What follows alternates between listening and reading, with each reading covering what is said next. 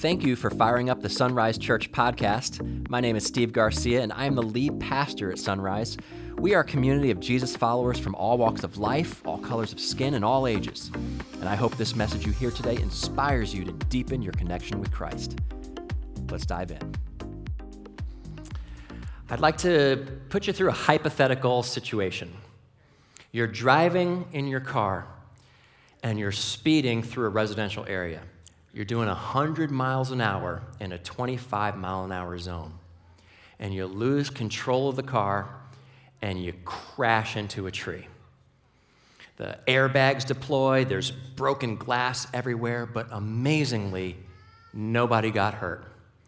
And so you unbuckle your seatbelt, you stumble out of the car, and before you know it, a police officer has arrived on the scene and he administers a breathalyzer test, which discovers that your blood alcohol level is way beyond the legal limit.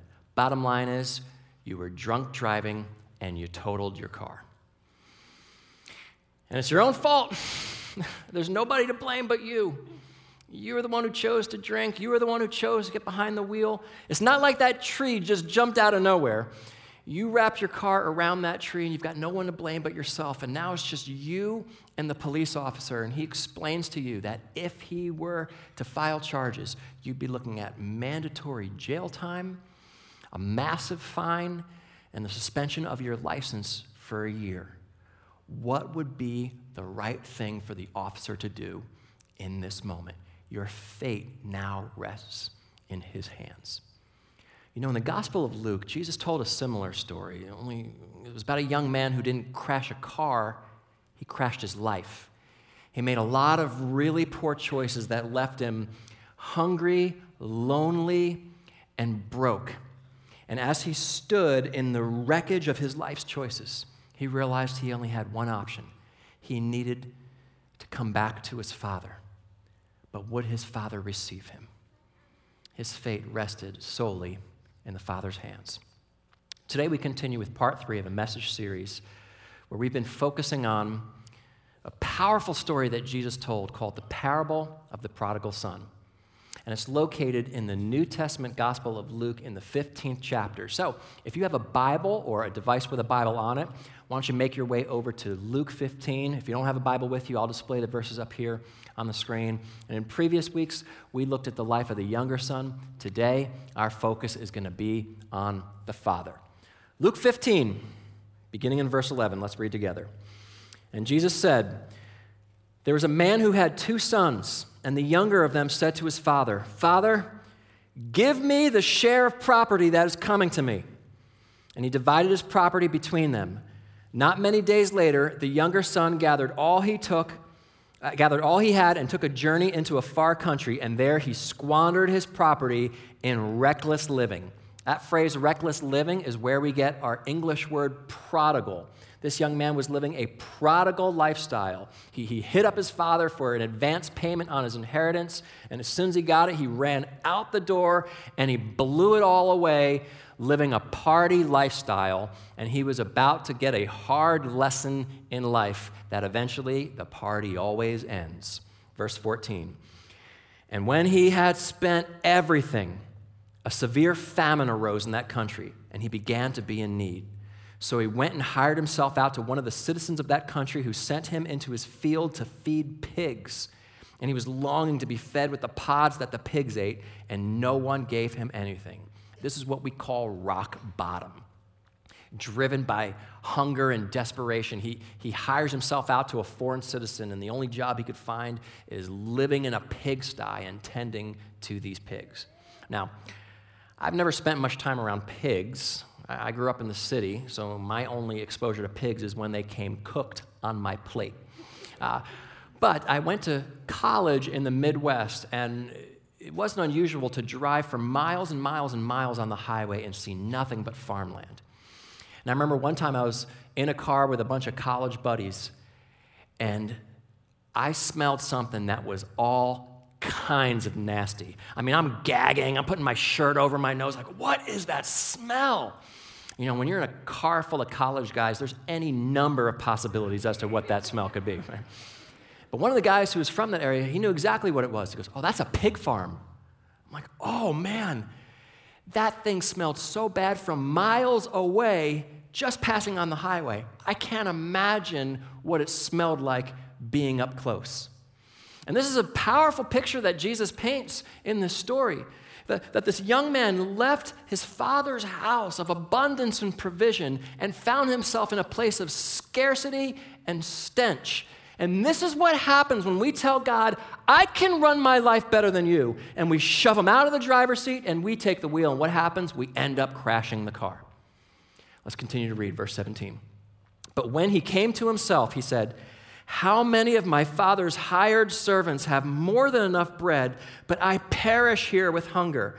I will arise and go to my father, and I will say to him, Father, I've sinned against heaven and before you. I'm no longer worthy to be called your son. Treat me as one of your hired servants. And he arose and came to his father. This was the moment when the young man's hardened heart became humbled. And this is exactly what he needed. He needed to be in a place where he had a, an, an, an, an empty belly sitting in the mud of a smelly pigsty to finally come to the conclusion that I got to make a change. And his comeback began. So his plan was to go return home and beg for a job. It was a Hail Mary, but it was better than what he was living. At this point in time, his fate rested solely in the hands of his father. But would the father even take him back? Would the father even receive him? Here's how the father responded. Verse 20. But while he was still a long way off, his father saw him and felt compassion and ran and embraced him and kissed him. And the son said to him, Father, I've sinned against heaven and before you. I'm no longer worthy to be called your son. But the father said to his servants, Bring quickly the best robe and put it on him and put a ring on his hand and shoes on his feet, and bring the fattened calf and kill it, and let us eat and celebrate. For this my son was dead and is alive again. He was lost and is found. And they began to celebrate. The Father in this story is a representation of our Heavenly Father God. And this parable gives us an idea of how He treats sinners who are seeking Him. I mean, is, these, these are amazing images. I mean, before the son even made it back home, the father ran out to meet him. Before the son even opened his mouth, the father was hugging and kissing him. Before the son even finished his apology, the father was lavishing gifts upon him. And before the son could even ask for a job, the father was throwing a party. This represents one of the most unique aspects of the God of the Bible, and that is his grace. This is very difficult for us to understand. See, we understand justice.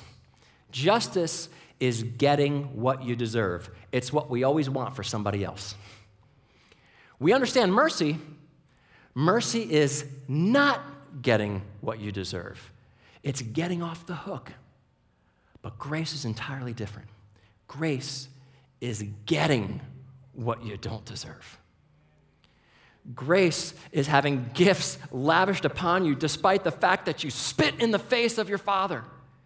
This is an incredible picture that's so unique to any God in the world. Search the planet over, you will find no God like this, who instead of giving us what we deserve, which is sin and death, instead he places that upon his own son, and the innocent is punished for the guilty, and instead we get forgiveness and eternal life.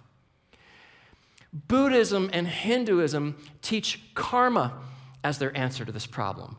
And karma is supposedly this divine evening out system so that if you do bad deeds, then eventually these bad deeds will come back upon you. In various expressions of Catholicism around the world, they teach penance, which is a, a voluntary self punishment for the bad things that you do. And so there's, there's places in Mexico where people practice penance by walking across broken glass. There's places in the Philippines where, where people practice penance by, by getting nailed to a cross. In other works based religions, the, the way that they deal with bad deeds is you just got to do more good deeds. And the fleeting hope is that at the end of this life, you will have tipped the scale just enough on the good side so that God will accept you. But the God of the Bible is different. He doesn't give us what we deserve, He gives us what we don't deserve. That's grace. And this grace was on display in living color with these different gifts that the Father lavished upon His Son. And so, what I'd like to do is, I'd like to take a closer look at these three gifts that the Father offered. And when we understand them in their entirety, it ought to radically change the way we live. In the process, I want to give you a couple of action steps we could take as a result of these gifts. So, let's look at the first one. Let's go back to Luke 15 20. And it says, And he arose and came to his father. But while he was still a long way off, his father saw him and felt compassion. Excuse me, and ran and embraced him and kissed him. And the son said to him, Father, I have sinned against heaven and before you. I'm no longer worthy to be called your son. But the father said to his servants, Bring quickly the best robe and put it on him. The first gift the father lavished upon the son was a robe. Now, what is the significance of a robe? Well, the first thing was obvious it needed to cover up his son, especially with what he was wearing. When you consider the outfit of the son, it had to smell terrible.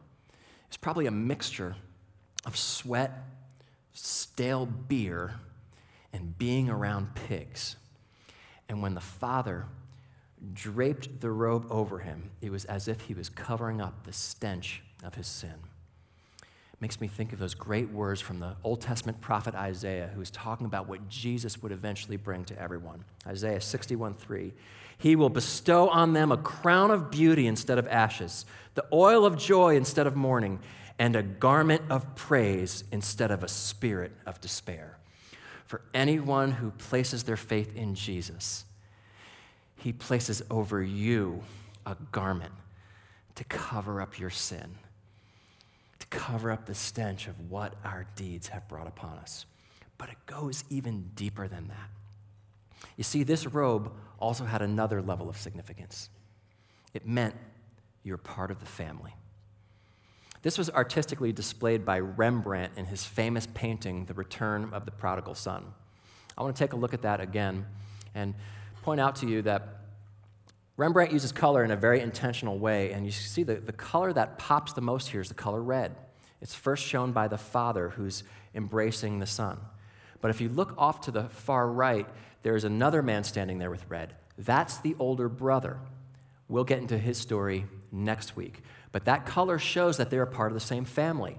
Notice who's not wearing red. It's the young man on his knees. That's because he turned his back on his family. He turned in his sonship when he said to his dad, basically, I wish you were dead. And he said to his brother, I don't want to be a part of this family anymore. In fact, you heard it in the words of the son in the story. Luke 15, 21. The son said to him, Father, I've sinned against heaven and against you. I'm no longer worthy to be called your son. Even he knew it. He knew that, that he broke the ties of the family, which is why he was going to just beg for a job. He knew that returning the family was off the table. But remember what the God of grace, the Father, said. Verse 24 For this son of mine was dead and is alive again. He was lost and is found. The father did not say, This person is a stranger to me. This person is dead to me. This person is a failure. No, he said, This person is my son and he's back. You're a part of the family again. And when you give your life to Christ, you are adopted into his family. Your sins are covered and you have a new family. So, what should we do as a response to this kind of gift of grace? If you're a follower of Jesus, here's what you should do you should love like family. In other words, display to the rest of the world how you do things in the family of God. Show the same grace to others that was shown to you. That's what Jesus did. You know, Jesus was, was, was when he was telling the story, you almost get the sense that he was like a, like a giddy child bragging about his dad. As he's telling this parable, it's, it's like he was saying, Look how amazing my father is. He's unlike anyone you'll ever meet. In fact, Jesus talks so much about his father that one time one of his disciples named Philip challenged him on it. Philip said to him, Show us the Father. You're always talking about him.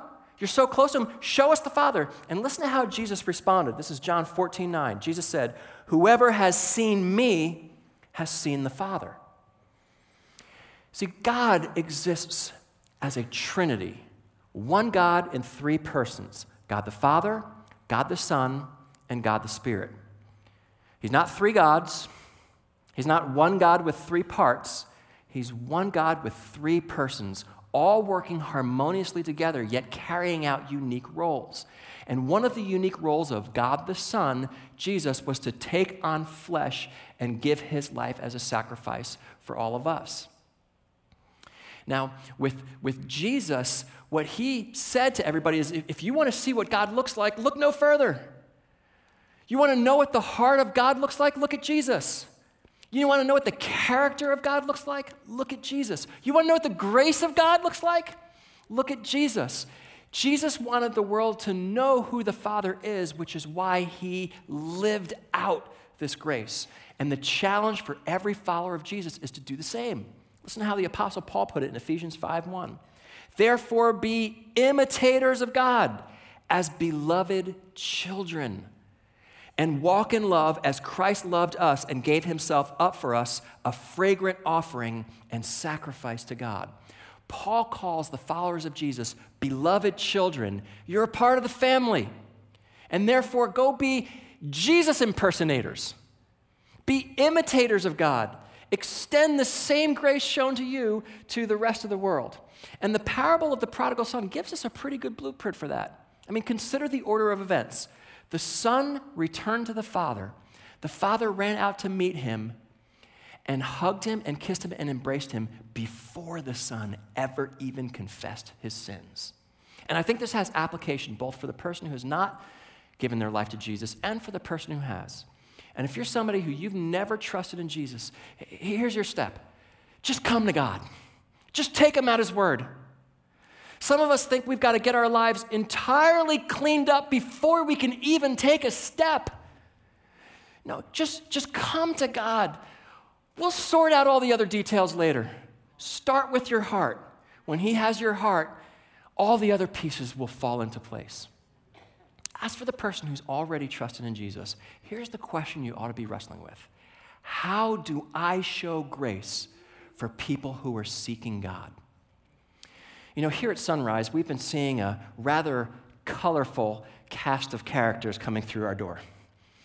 We've seen people who are struggling with gender identity, people in same sex relationships. We've had people wander in here who are high on meth, people who are homeless, people who are living with their boyfriend or girlfriend, people practicing witchcraft and the occult, and for some reason they're coming in these doors in search of something. In fact, there's a, a gentleman from this church who, who was seeing this happen, and, and he made the statement I don't think our church is ready for this. when I heard that, I thought, ready for what? To welcome sinners? If we aren't ready to welcome sinners, what the heck are we doing?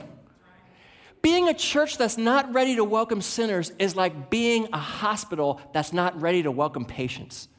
I mean, can you imagine going to the hospital and a doctor says to you, Ew, you're sick, gross.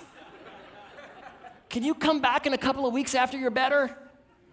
Friends, if someone comes to a church looking for a solution to the emptiness in our souls, and we think we have the solution, shouldn't we fling the doors wide open? It doesn't mean you put a stamp of endorsement on every sin. It means we know who changes people. His name is Jesus. We want to point you to him. Friends, it kind of makes me think of like when, a, when an only child gets the terrible news that his mother is pregnant. This is the worst news for an only child, right? I used to have mom and dad's attention and affection all to myself. Now I have to share it with that stinky, screaming thing over there in the crib. This is terrible. You know, I think that for a lot of Christians, we've been in the family of God so long that we've forgotten what it's like to be out of the family of God. At some point in time, all of us were on the outside looking in. At some point in time, we were the prodigal. But because God did not give us what we deserve, instead, He put the punishment on Jesus and gave us grace. We got to be a part of the family. And if the Father is willing to hug and kiss somebody who's been stinky and in a pig pen, the church better be ready to do the same thing. We need to love like family. So the first gift, a robe. Here's the second gift Luke 15, 22. The father said to his servants, Quick, bring the best robe and put it on him, and put a ring on his finger. What's the significance of a ring? The ring signified a change of position. There's another example of this in the Old Testament in the life of Joseph. So the Pharaoh of the land was being tormented by this dream, and nobody could interpret its meaning. And then Joseph stepped up to the plate and, empowered by God, explained to Pharaoh that this dream actually meant a famine was coming. And Pharaoh was so blown away by Joseph's ability to interpret this dream that he rewarded him handsomely. It's recorded in Genesis chapter 41. This is what it said. So Pharaoh said to Joseph, I hereby put you in charge of the whole land of Egypt. Then Pharaoh took his signet ring from his finger and put it on Joseph's finger. He dressed him in robes of fine linen and put a gold chain around his neck. He had him ride in a chariot as his second in command, and people shouted before him, Make way! Thus he put him in charge of the whole land of Egypt. Joseph experienced a change of position. He went from being a prisoner to being the governor. And it was showed by the ring that he had. But it wasn't just any ring, it was Pharaoh's ring. And so, what this ring communicated to the rest of the world was that no one can take away from Joseph that which Pharaoh gave to him. So, the ring didn't just symbolize a change of position, it also symbolized a seal that nobody can take away from Joseph. And when you place your faith in Jesus, you too receive a change of position. You go from being a child of wrath to being a child of God, but you're also marked with a seal. The Apostle Paul describes it in 2 Corinthians 1. He says, Now it is God who makes both us and you stand firm in Christ. He anointed us, set his seal of ownership on us, and put his spirit in our hearts as a deposit guaranteeing what is to come. So at the moment you surrender your life to God, the third person of the Trinity, the Spirit of God, the Holy Spirit, immediately indwells your life and empowers you. And He also seals you, He marks you that you belong to God, and nothing or no one can ever take that away. You know, I, I say to my kids all the time, there's nothing you can do that would make me stop loving you, and nothing you can do that would ever make you stop being my child. And I tell him, listen, even if you turn your back on me, even if you become an atheist or you tell me that you're gay or that you never want to be a part of this family, I will never stop loving you and you will always be my child. And so they start to, you know, turn it into some scenarios. You know? Well, what if I burn the whole house down? Okay, I, I'd be homeless, I'd be angry, but I would still love you and you would still be my child. Okay, what if I punched you in the face, took all your money, and then burned the house down? I'm like, okay, we're getting off course here. The point is that there's nothing that you can do that could ever make me stop loving you or make you stop being my child. And friends, people have debated for centuries if a person can lose their salvation, if they could be saved and then somehow break that tie. And I would say that would be possible if it were not for grace. Because the Apostle Paul says, It is by grace you have been saved through faith, and this is not of yourselves, it's the gift from God. So if I cannot earn God's love based on what I do, then why would I be able to lose God's love based on what I can do. His grace is offered to me not because I'm a great guy, not because I've done great things. It's only because He loves me.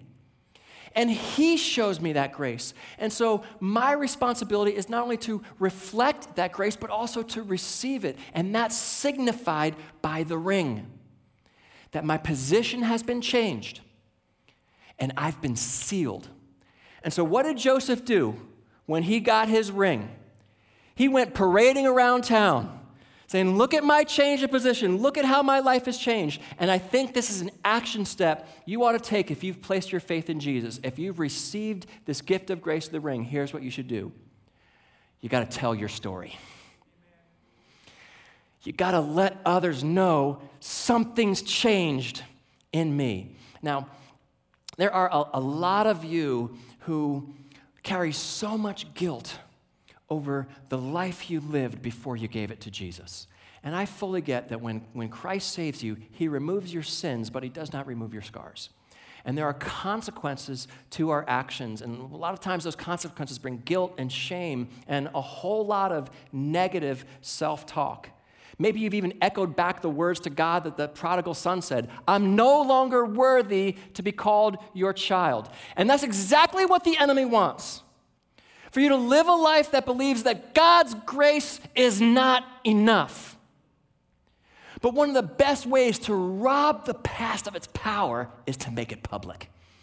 Make it a part of your testimony. Tell the world, I've been changed. I've, I've got this whole crazy story, and I've heard some of your stories. Amazing circumstances that God has changed your life. Let somebody know I'm a different person now. I'm not perfect, but I'm not the person I used to be. I have a change of position. I'm a child of God now. Now, I think there's a whole lot of others of you who you struggle with this because you think, well, I don't have much of a story. It's like we view testimonies in sizes small, medium, and large. You know, a large testimony would be something like, you know, I was such a notorious bank robber. I was so good at stealing money that Netflix made a true crime documentary about my life. I was running with celebrities. I married a Kardashian. I divorced a Kardashian. I married a different Kardashian. And then I got caught. I lost all my money. And I was right about to jump off of a bridge. But Billy Graham was walking by and he grabbed the hood of my coat, pulled me back on, led me to the Lord, and here I am. What's your testimony? Like, oh, uh, me? Oh, gosh. Uh, well, I was nine, and my teacher in church presented the gospel, and I said yes to Jesus. That's it. No gangs, no prison, no drugs, that's it. Yeah, just said yes to Jesus. Friend, listen to me. Any story about the Father showing grace to a lost child is a powerful one the most amazing thing you could say is, I was dead, but because of Jesus, I'm alive. I was lost, but now I'm found. I was empty, but now I've been filled. I was in the kingdom of darkness, but because of God's grace, I'm now in the kingdom of light. If Jesus is your Savior, you've got a story. Tell somebody. Let them know your position has changed. Let them know you're a child of God. The first gift was a robe. The second gift was a ring. Here's the third gift Luke 15, 22. The father said to his servants, Bring quickly the best robe and put it on him. Put a ring on his hand and shoes on his feet. Shoes have a lot of significance in the scriptures. It's how people in the Old Testament made covenants. People would remove them when they were standing in, in holy ground. But I think the shoes in this case are something a little bit different. I think this was really beautifully portrayed once again in Rembrandt's painting, The Return of the Prodigal Son. Look at how he painted the shoes on the, on the boy when he returned. I think we have a picture of it. Those shoes were probably shiny and new when the son left the father's house. But the long journey from the far country back home had left the shoes tattered and torn. Who knows how many times this boy fell along the road because it was just too painful to take another step. But when he got a new pair of shoes, he was able to rise up and walk again. And anyone who's given their life to Christ has received this gift of grace, these new shoes. And so, what should be your response? It's time to walk in victory. You see, the grace of God doesn't just save you from your past, it equips you for the future. so that you can go forward in victory, no longer feeling the pain of the jagged rocks of life. I love how David expressed these words in the Old Testament, Psalm 18, when he said, It is God who arms me with strength and keeps my way secure. He makes my feet like the feet of a deer. He causes me to stand on the heights. You provide a broad path for my feet so that my ankles do not give way. David wrote this while he was on the run from an enraged king who was chasing him down with a full army. David understood the importance of good shoes because he needed them to sidestep and get away from all of the snares that the king was trying to set for him.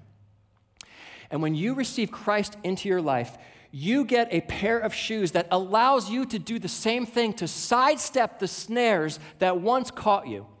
These shoes give you the power to leave the far country and all the bad choices and the bad people that brought you to the place of desperation.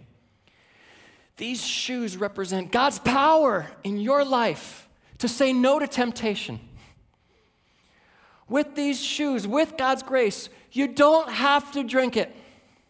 You don't have to smoke it. You don't have to eat it.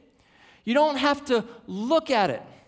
You don't have to answer his text. You don't have to call her back. You don't have to visit that site. You actually already have the power to walk away from the things that once ensnared you. Because the grace of God doesn't just save you from your past, but it equips you for your future. God is with you every step of the way, even though you and I don't deserve it. These three gifts are an amazing picture of God's grace. But the reality is this there's actually a fourth gift. And if you blinked, you might have missed it. And the fourth gift might be the most important one of them all. Look at Luke 15 23. The father said, Bring the fattened calf and kill it. Let's have a feast and celebrate. There's a reason why calves were fattened. They were being prepared for a special occasion.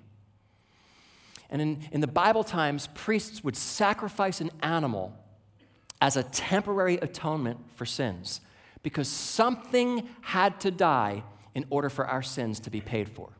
And as Jesus was telling the prodigal of uh, telling the parable of the prodigal son, the people listening didn't even realize that when Jesus got to this section about the fattened calf, he was talking about himself. See, Jesus was being prepared for a special occasion to be slaughtered as a permanent atonement for sins. See, something had to die for our sins to be paid for. Turns out that something was someone, and his name is Jesus. I began this message by putting you in a scenario.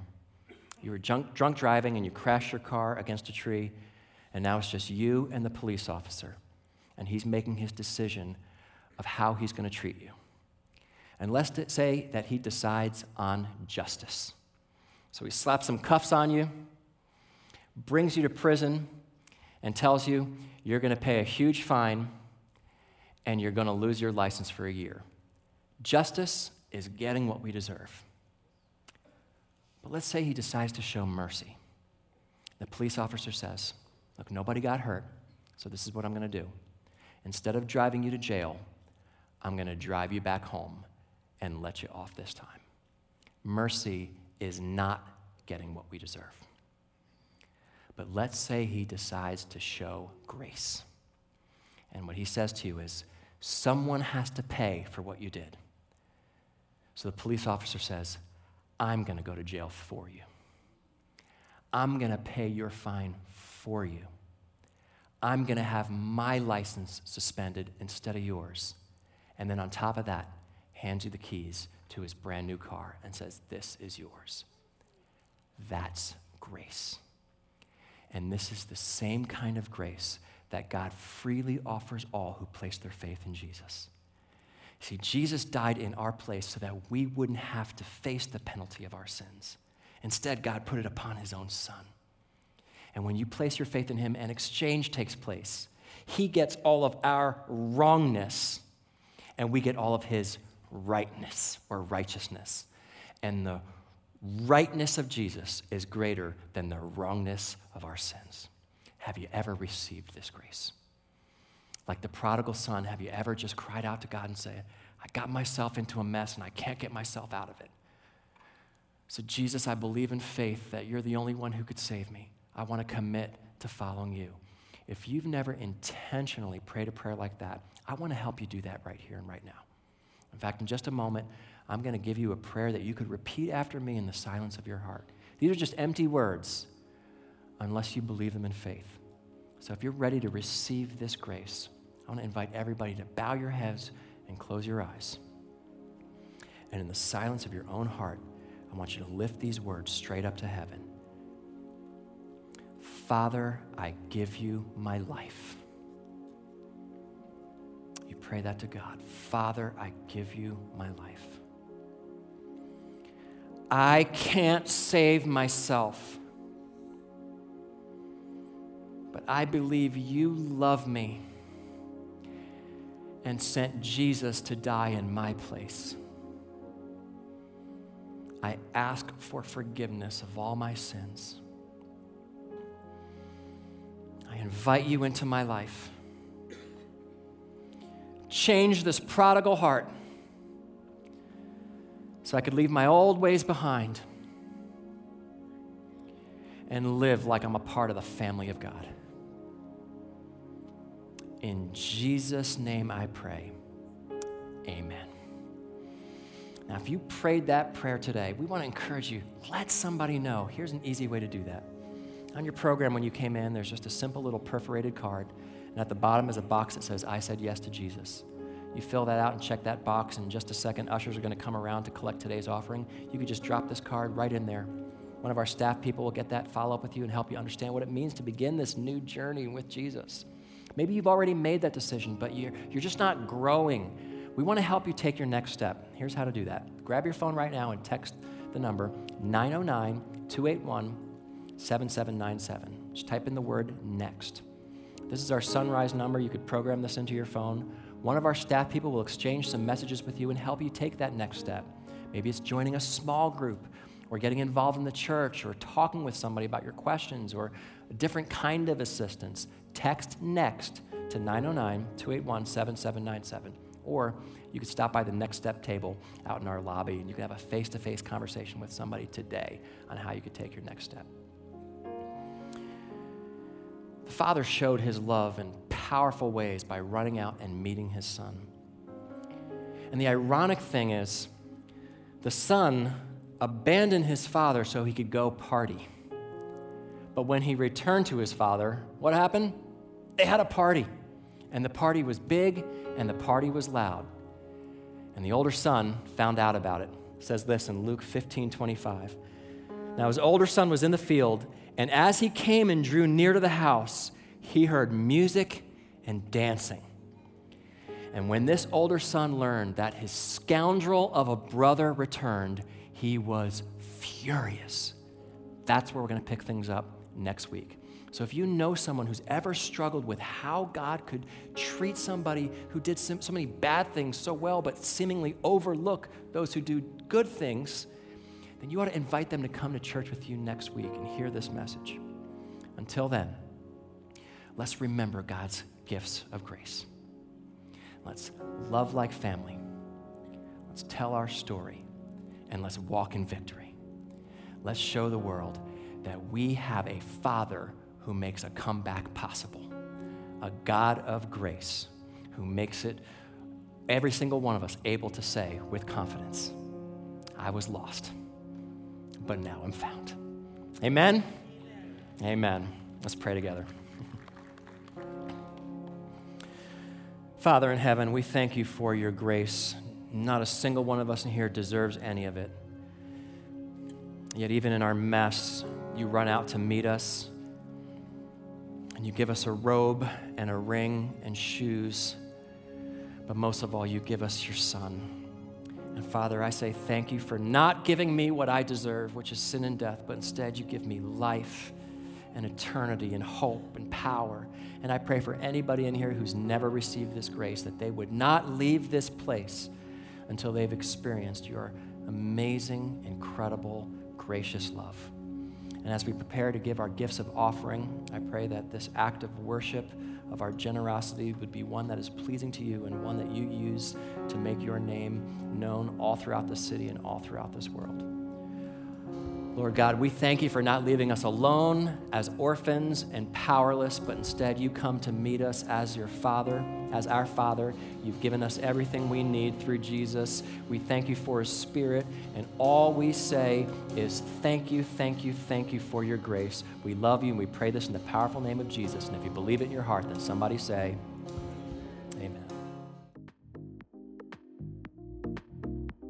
Thanks again for listening to this podcast. I want to encourage you to not just stop here. Maybe you sense God is speaking to you today and wanting you to take that next step. So here's two ways you can do just that. The first is text the word next to the number 909 281 7797. That's 909 281 7797. You'll receive a message back with some ways to help you grow. That may mean joining a small group or finding a place to serve, or just talking with someone one to one about your faith. You can also visit the notes for this podcast and follow the links provided. And if you're within driving distance of one of our four physical locations in Banning, Ontario, Rialto, or Victorville, we'd love for you to stop by sometime and give us a chance to meet you personally. Again, we want to thank you for listening, and we hope to see you soon. God bless.